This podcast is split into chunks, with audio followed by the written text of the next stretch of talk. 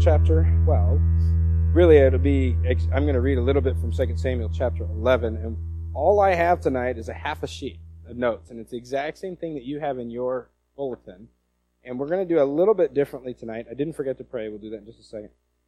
Uh, but I thought we would just do uh, a bit of a Bible study together. And just uh, go through it rather than me try to teach it and then you uh, and I go through questions together. Instead, we would just kind of go through these questions. And the, the, the main goal of our study tonight is to see if we can apply what Jesus warns about in Matthew 7 to other stories. And I debated between this story and the Pharisee story in Luke 18, and I just stuck with this one. So we're going to uh, just spend a, a, few minutes looking at, at uh, David and Nathan, uh, concerning David and Bathsheba. So I will re- refresh your memory if you need it in uh, the beginning of the uh, Matthew 7, and then we will just go through these, and, and hopefully you can you're you're in a talkative mood tonight, so that um, otherwise we'll be done in five minutes from now. So feel free to answer the questions unless you really want to be done in five minutes from now.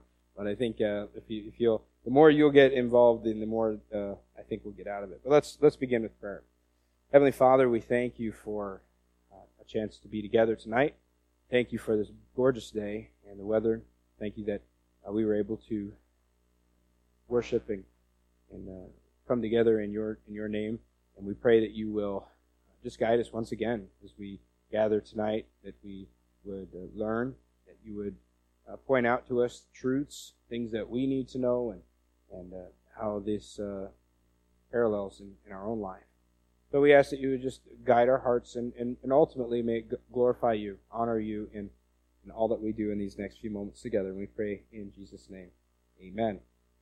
All right, so if you're in uh, 2 Samuel, just stay there uh, unless you want to go back to Matthew 7. And let me just read these uh, warning verses and recap those. I think we were all here, and uh, you probably can remember them better than I can. Matthew 7, verse 1 says, Judge not that you be not judged.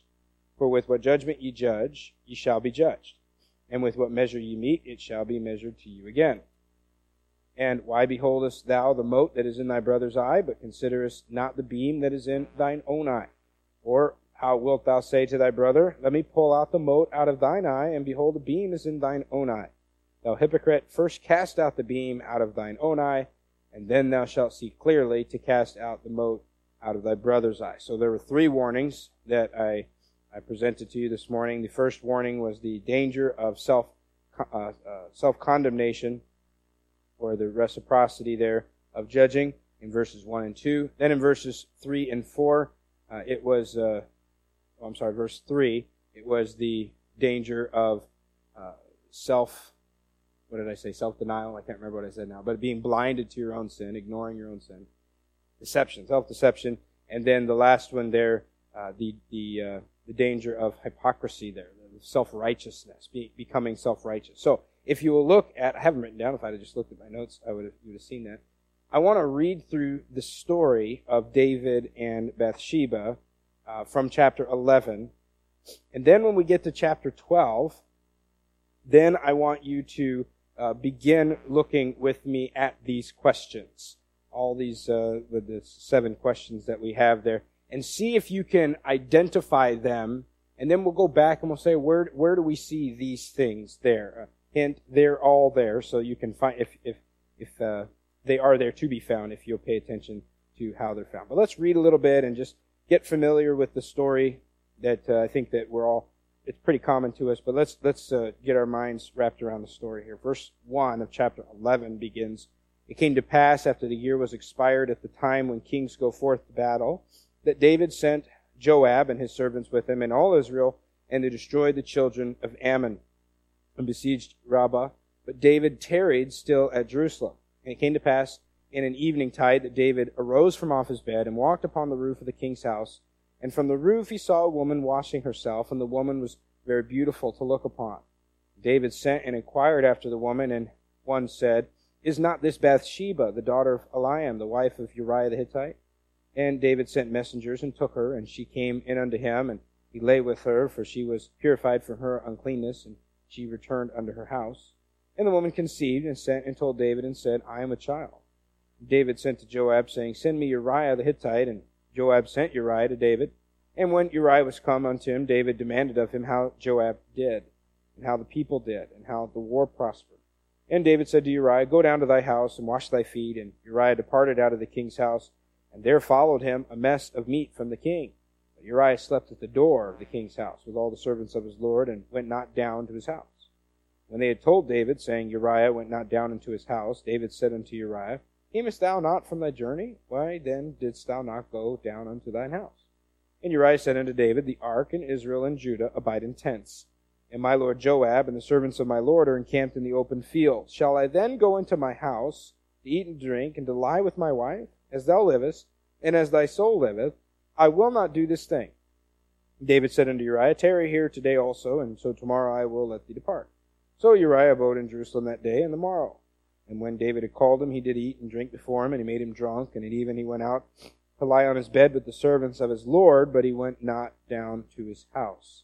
And it came to pass in the morning that David wrote a letter to Joab and sent it by the hand of Uriah.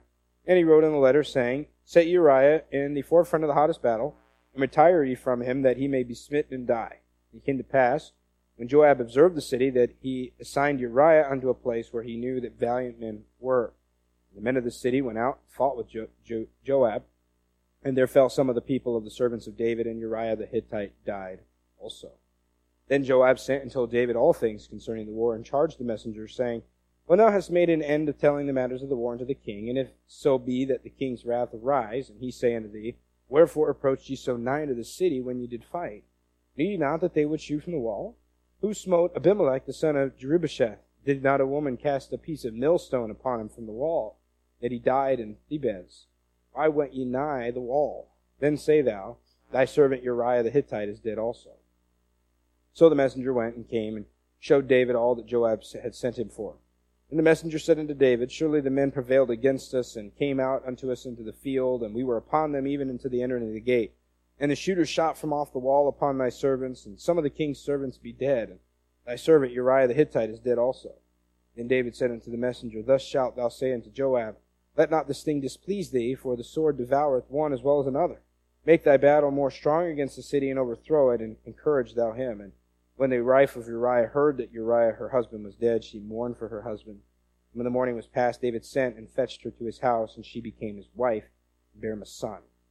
The thing that David had done displeased the Lord. So here's our backdrop to what we're going to read into the first oh, 12, chap, 12 verses of, uh, or 13 verses, I guess it would be, of, of chapter 12. David doesn't go to war, as it would have been time for the kings to go to war. David stays at home. He steps out onto his balcony and he sees Bathsheba bathing. Apparently, that's a pretty normal thing uh, in that time of in that time of the of, of history for ladies to do that. And he sees her. He continues to look. He inquires about her. He brings her to him. He sleeps with her. He uh, sends her away, tries to wash his hands clean, if you will, of that, forget about his uh, moment of, of uh, weakness. And then she sends word back, I'm pregnant. This is, uh, this is going to have complications now. And so he tries to fix all of this. Rather than confronting his sin there, he tries to fix this. And he brings Joab in, and maybe he'll, he'll uh, take advantage of being at home and and uh, seeing his wife again right before I sent him back to battle, and Joab being an honorable man won't do it. And then Joe, I'm sorry, uh, Uriah. Then Uriah won't. He he won't do it the second night. He won't go back to his wife the second night. So uh, David sends a letter back, and Uriah doesn't read the letter. Uriah doesn't know what's going on, and Joab gets the news. You need to get into the hot part of the battle and and make sure you retreat from Uriah and kill him. I wonder if Joab has any idea why his king is telling him to kill one of his most valiant soldiers. But he does. Sends word back, and David doesn't seem to be too upset about it. He, he is responsible for killing a man. All is okay, and so in David's mind, it is okay now to bring Bathsheba into his home and be his wife now. And therefore, any children that come, it's just appropriate. Uh, it's just uh, everyone's going to follow that it belongs to David, and what a great guy David is for taking in this widow to be his own. So then we get into chapter 12. So let's look at these questions. I want you to maybe take a note here and there, and as we'll read through the whole thing, if you take a look at these questions, and as you see them, just mark a note. Uh, number one is how did Nathan judge David? Now Nathan's our prophet, and David is our king, obviously, and then there's and then there's God. So these are the three people in our story. First, how did Nathan judge David? How did David judge the man who stole his neighbor's sheep? How did God judge David? How was David blind to his own sin? How did David become self-righteous? How did David respond to Nathan in God's judgment? And finally, how did God respond to that response? How did God respond to David? So let's begin reading, and we'll read through the whole thing, and then this is where I'm hoping that you're paying attention, and we'll see where these things are. So make a note as we go through, and and uh, maybe share your comments as you see these things. So beginning in verse one, and the Lord sent Nathan unto David and he came unto him and said unto him, There were two men in one city, one rich and the other poor. The rich man had exceeding many flocks and herds, but the poor man had nothing, save one little ewe lamb, which he had bought and nursed up, and it grew up together with him and with his children, and it did eat of his own meat, and drank of his own cup, and lay in his bosom, and was unto him as a daughter. And there came a traveler unto the rich man, and he spared to take his, of his own flock and of his own herd to dress for the wayfaring man that was come unto him, but took the poor man's lamb and dressed it for the man that was come to him. David's anger was greatly kindled at the man, and he said to Nathan, As the Lord liveth, the man that hath done this thing shall surely die. And He shall restore the lamb fourfold, because he did this thing, and because he had no pity. And Nathan said to David, Thou art the man. Thus saith the Lord God of Israel, I anointed thee king over Israel, and I delivered thee out of the hand of Saul. And I gave thee thy master's house, and thy master's wives into thy bosom, and gave thee the house of Israel and of Judah. And if that had been too little, I would moreover have given unto thee such and such things. Wherefore hast thou despised the commandment of the Lord to do evil in his sight? Thou hast killed Uriah the Hittite with the sword, and hast taken his wife to be thy wife, and hast slain him with the sword of the children of Ammon. Now therefore the sword shall never depart from thine house, because thou hast despised me, and hast taken the wife of Uriah the Hittite to be thy wife. Thus saith the Lord, Behold, I will raise up evil against thee out of thine own house, and I will take wives before thine eyes, and give them unto thy neighbor, and he shall lie with thy wives in the sight of this sun. But thou didst it secretly, but I will do this thing before all, and before the sun. David said unto Nathan, I've sinned against the Lord. Nathan said unto David, The Lord also hath put away thy sin, thou shalt not die. We'll stop there with that one there. One thing, if you if you'll notice, is before we jump into the questions, the sin of the adultery is un- implied but never actually stated here by God. What are the two things that God is judging him for? For killing Uriah and for taking her to be his wife.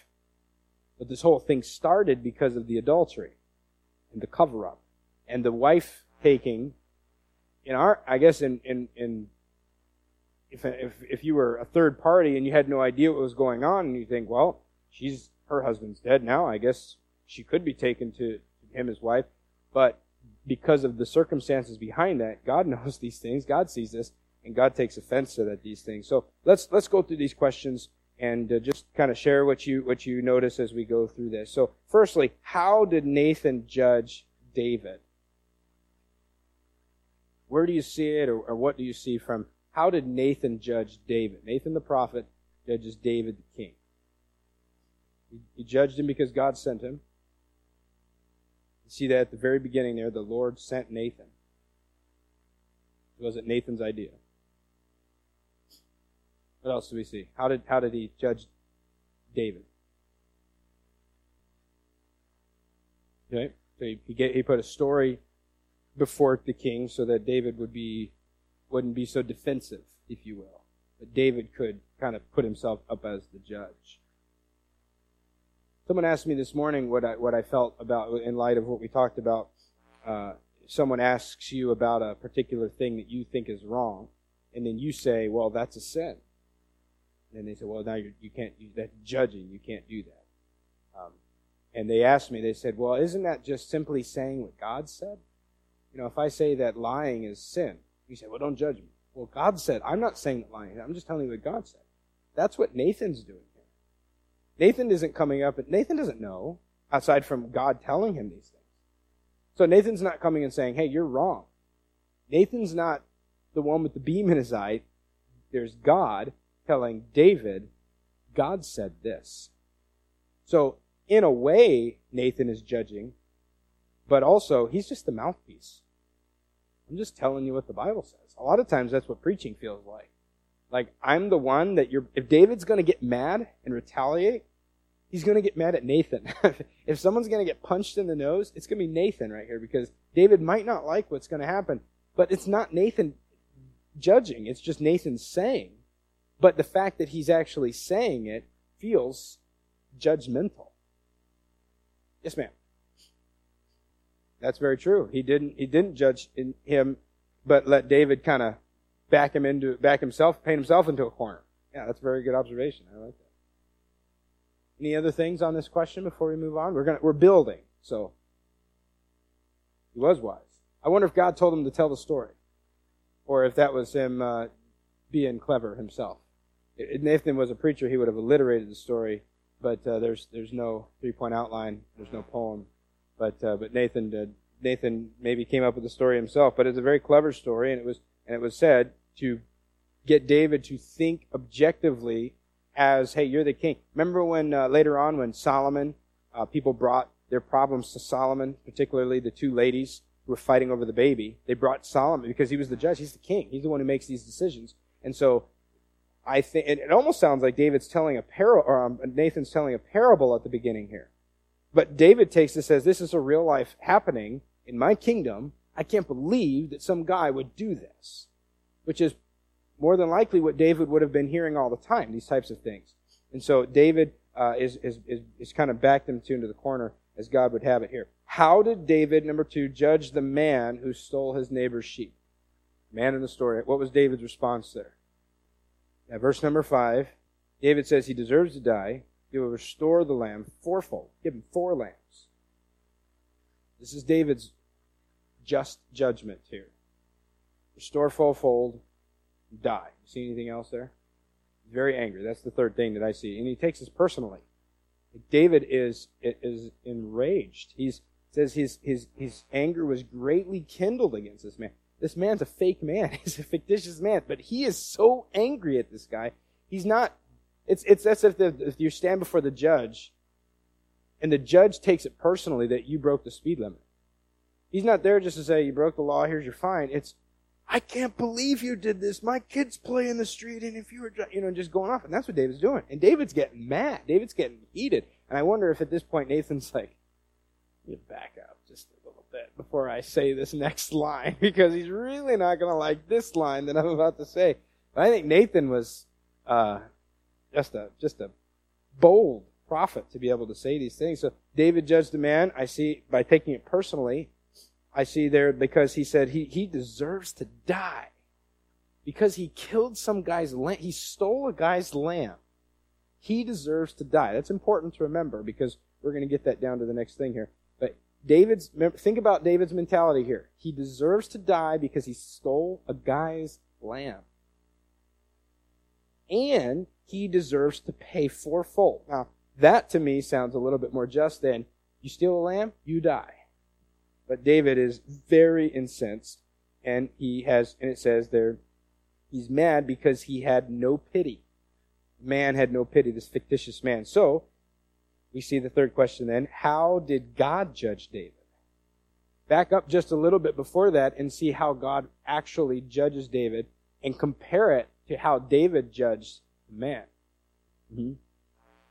But he wasn't supposed to at that time. But he was just loving something he shouldn't have loved. Mm-hmm. Killed the woman's husband just so he could have her. Yep. What uh, What do you see? How did God judge David? Right? He reminded him of all the things that I did for you. And notice even how he, he kind of leaves it open ended, like, and if the things that I have done aren't enough, I could have done so much more for you.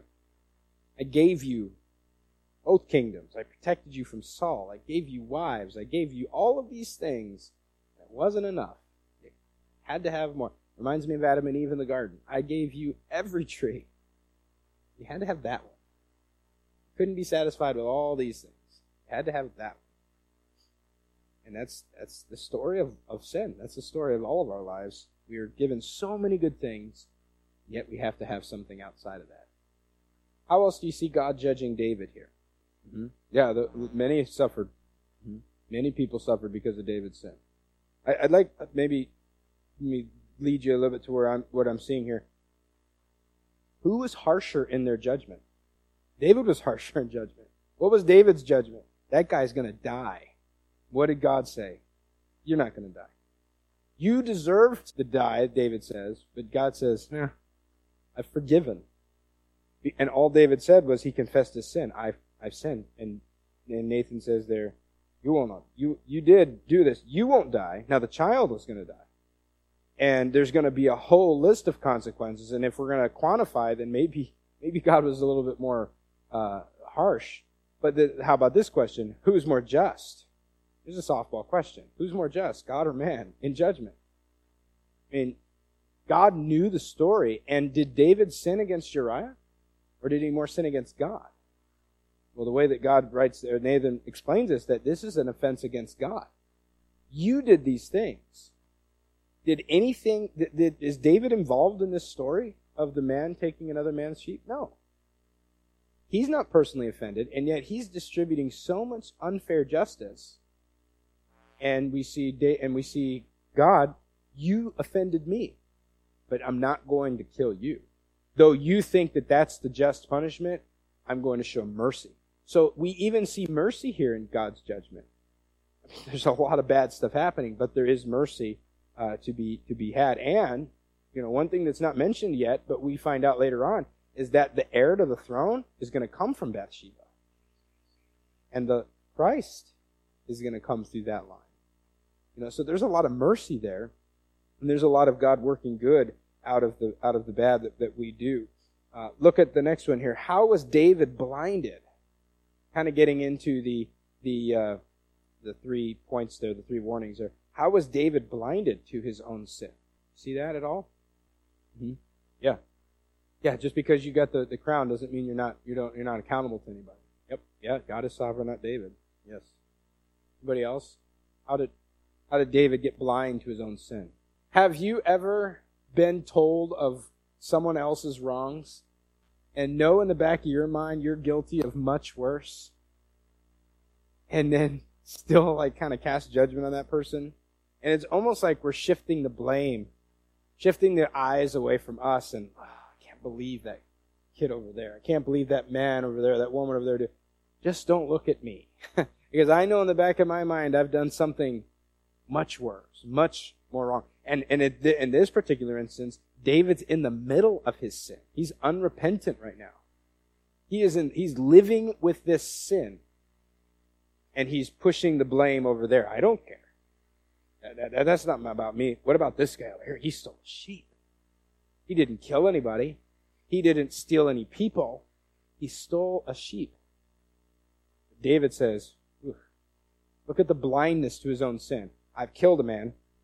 I've I have uh, brought in other people into my conspiracy, namely Joab, the servants that brought Bathsheba to him, Bathsheba herself. I mean, his sin has affected so many people, and now it's going to affect the, the consequences of his sin are going to affect so many people. But David's concerned about a sheep. look at the priorities there. It's because he's blinded to his sin. He is he has deceived himself. Whereas, just like the man in Jesus' story, that can somehow manage to walk around with a log sticking out of his eye. The, the, the, the, beam there, the word beam there is, is the word that's used to describe rafters. We're talking about something that can support a house. And the, this, the mote is that little shaving, if you've ever worked with wood, you, you know, something that's floating in the air that could just get stuck in your eye. And somehow I can manage to deal with the beam sticking out of my head but I'm so worried about the little thing that got stuck into your eye. And I'm not worried like, oh, let's help this guy out, but look at that guy over there. Can you believe he's got something and I've got this stuck in my head and and I don't seem to care. How can that be? Well, because we we blind ourselves. We're ignorant. And, and we're not ignorant like we don't know. It's ignorant as if we ignore what we know is going on in our lives because it's a lot easier to judge others than to judge ourselves.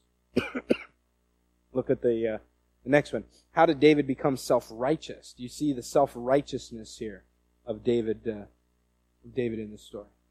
Uh-huh. Yeah. Yep. And from my, you know, my lofty position, how dare he? Can't believe he would do such a horrible thing. But you know, don't look at me. Yeah, he, he's he's not taking any responsibility until it's thrown in his face. You're that guy. And you know, to David's credit, he completely repents. You know, we look at his predecessor Saul. That's one of the big differences between Saul and David. If we can, can count the sins between Saul and David, David's actually committed war, more sin, grosser sin than Saul.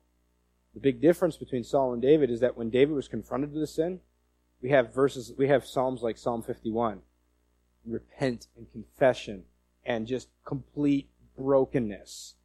Whereas Saul, well, the people made me do it. Well, I'm trying to find an excuse, a wiggle room, and trying to get a loophole to get out of it. And, and eventually, I think that that's, that betrayed the character. God just goes to show us God is looking for people who are honest and, and will admit their sin, not perfect people, because He doesn't find any of those people. Uh, how? What else do you think? How did David? How do you see David becoming David becoming self-righteous? His anger. Yeah, well, just being the king, and the way that God has protected him this far. And I've never been the king of anything, so to get to be able to have that much privilege to know I, I can do whatever I want. You know, there's a um, a meme floating around about the you know that royal wedding that happened over in England, and they showed a picture of the the, the bride and the groom, and and they showed the bride, and she's smiling. They said she's smiling because she knows she'll never do laundry again. You know, just that that knowing, like I am set for life. this this this is this is going to be amazing. You know, I want that must have been a little bit what David felt like. He is the most powerful man in the world. He knows that God has been blessing him. God has used him supernaturally. And yeah, sometimes we get a big head and we and we forget that it's God doing it, like the song, "Not in me, it's in you." But we forget about that a lot and we say, it's all about me and not about you. That's, what, that's how we feel about it sometimes. And then this happens. And God pokes that hole in that bubble real fast. And uh, we, we come crashing down to reality. Yeah. It's going to be a bumpy road, though.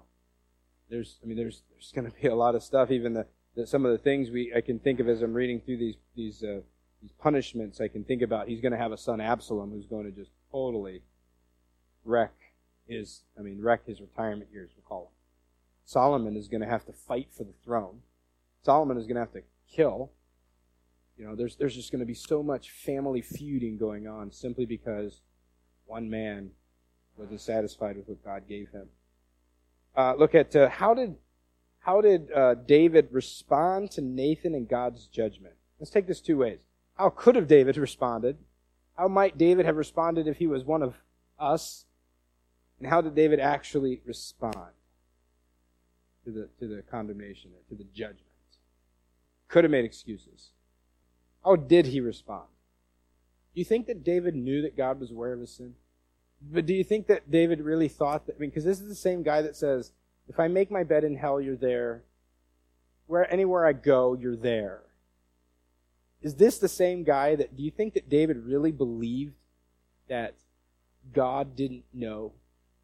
Probably. Have we ever done anything that we thought we got away with? We know that God knows and sees, but because punishment doesn't come swiftly, we think it won't come at all. Huh? Right. I got away with it. You ever get away with anything in in school? Todd, did you ever get away with anything? You know, what happens when you get away with it?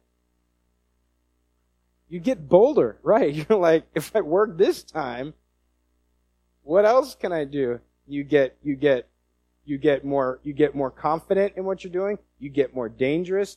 And we feel like I can, I'm invincible. Look at what I did and I didn't get caught. One of the things my mom told me, she prayed for me growing up, and I pray for my kids, is that we get caught right away in our sin. You don't get away with anything. Why? Because if I get caught, I remember, you know, I was in high school when, uh, when uh, President Clinton was being impeached and for all the, the different things that was going on in his life. And I remember being told at that time, you know, one of the reasons that he got to where he is is because as a young person, he got away with a lot of little stuff. And then all of a sudden, the big stuff starts coming. And if you never want to get in trouble for the big stuff, keep getting busted down here for the little stuff. You know, if I keep getting, you know, punished in one one way or the other by my parents or by my school or by my authority for doing these non-crimes but wrong things, telling little lies and sassing my mom, there's a really good chance I'm not going to get arrested for things like grand larceny, selling drugs. Now, it doesn't mean that it's impossible. But if I keep getting busted down here for the, the little things, I never really get build any momentum to get up to the big stuff. The, the way David could have responded, and here again is what I mentioned about Saul and David. David could have responded in many different ways. David could have responded to Nathan by simply saying, Who are you to judge me? I'm the king. You're just a prophet. Think about all the other prophets and kings that have, were, were, were nervous to go before a king. Remember Elijah and Jezebel? He's nervous to say those things. And I, and I wonder how long it took. Uh, I mean, we could have had another Jonah story here. Hey, Nathan, go tell the king, I know what he did, and he's in big trouble. I mean, we could have had another Jonah story go, no, he'll kill me if I tell him that. I'm going to Tarshish. I'm going somewhere else because it, it, that, he's not going to want to hear that. He, I'm just the prophet. I'm just the, the preacher. He's the, it would be me going to the president and, and accusing him of the crimes that he has done that he has thought he's kept he has kept under the under the rug. And expecting to be able to walk out of there and not be thrown into some dark hole and nobody, you know, we're going to keep this quiet. I'm going to stop it with you and nobody else is going to find out. But David doesn't do those things. What does David say there right away? Uh, verse number verse number 13. David said to Nathan, I have sinned. I've sinned against the Lord. That's all he says. But that's all that's necessary. Yeah, well, like you said, he's relieved. Yeah. It's a lot easier to just perpetuate it than to stop it on your own. But now he's being forced to address it. Yeah. Yeah. Right. Yeah, imagine uh, the rest of the, even like Joab, kind of hold that over his head. Yeah. And, and Joab does become a, a little pain in his side later on because of that. This is nothing like David's sin, but I remember when I was a young kid, I knew my parents put my Christmas presents under their bed, and I wasn't supposed to look, but I did anyways, because I wanted to know what I was getting for Christmas. Nobody knew that I did it, but for like three days I felt miserable because I peeked. And I went downstairs and I finally confessed to my mom and dad what I did. I felt like, you know, and then I was, then I was worried. I'm like, am I still going to get it? Because, you know, I want to make sure I still get it because I really like what I saw you know, it took away this, and, you know, was that a sin that I ruined this, my Christmas surprise? Well, yeah, because I was told not to do it and I did it. But it's that, that relief of confession. Relief of, it's out in the open. I don't have to hide this anymore. I don't have to hold this lie together and with duct tape and, and uh, paper clips uh, and, and try to remember all the story and, and make sure that who knows what. And it's all out in the open and now at least I can, I can be I can be punished and get this over with. Last one here. How did God respond to David then? And this is, this is the great part of the story. How did God respond to David?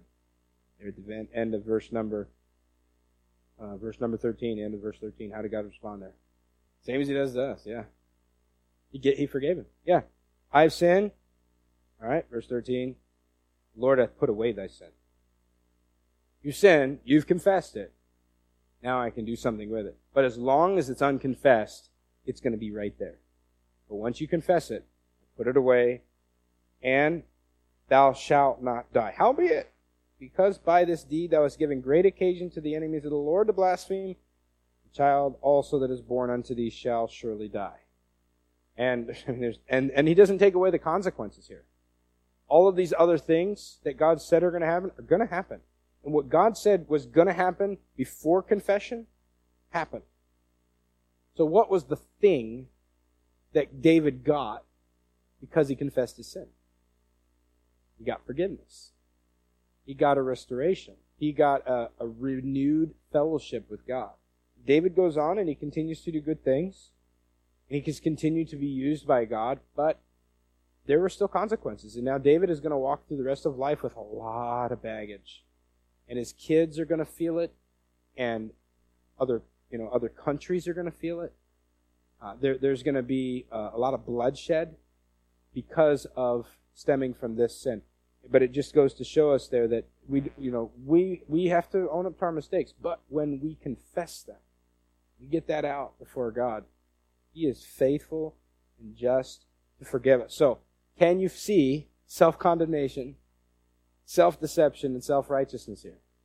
It's pretty obvious, right? I mean, you don't have to look very hard to see this is how it is. And if we look in our own lives sometimes, and this is why we're not talking about us, but David, because his story is recorded, and I don't want my business being out there uh, for you to, to pick apart like this. But if we look back in our own lives and sin that we have allowed to go on without confession, it it blinds us. We begin to think that, well, you know what? It's really not that bad. Um, go back 50, 100 years ago. What they thought was bad, was wrong to do, that is so commonplace today. It's really not that bad.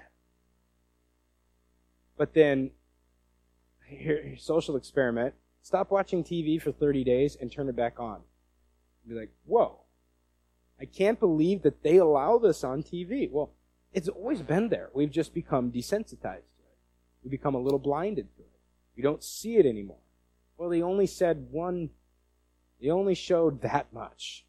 Was it I Love Lucy? Was that the one, like the big risque one where they actually showed them sleeping in the same room together? You know, and now, that's, that's not even, they don't even do that anymore. I mean, they, they, they, they've way, way past that. But we as, as, even as Christians, we'll say, well,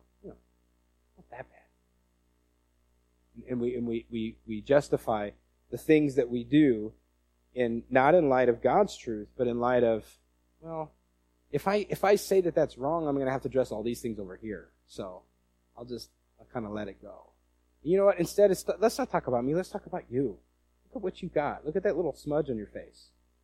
You know, and, and we and we focus on other people. And and, and next week, you know, Lord willing, we're going to just spend time in Matthew seven and verse six, just the one verse, talking about how we are supposed to judge.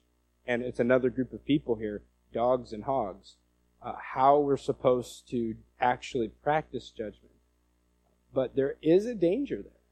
And even what we talked about this morning about that I'm supposed to clean my, my own eye up, and then if I see you with something in your eye, I'm supposed to come up. There's a lot of fear and trepidation there, knowing that if I don't handle this right, however I judge you, I'm going to be judged. So you know what? When I judge, I judge with I'm not saying that I do, I want to. When I judge, I want to judge with grace and a whole bunch of mercy. Because when it's my turn to be judged, I want to be judged with grace and a whole bunch of mercy. And it's the measure that I give is the measure I'm going to receive. So, in, so next time we're, we're tempted to do that, even if it's just judging in our heart, if it never comes out, you know what? Do I want someone thinking about me? It's really getting down to the golden rule in verse number 12. Do unto others what you would have them do to you. How do you want to be judged? Do it that way.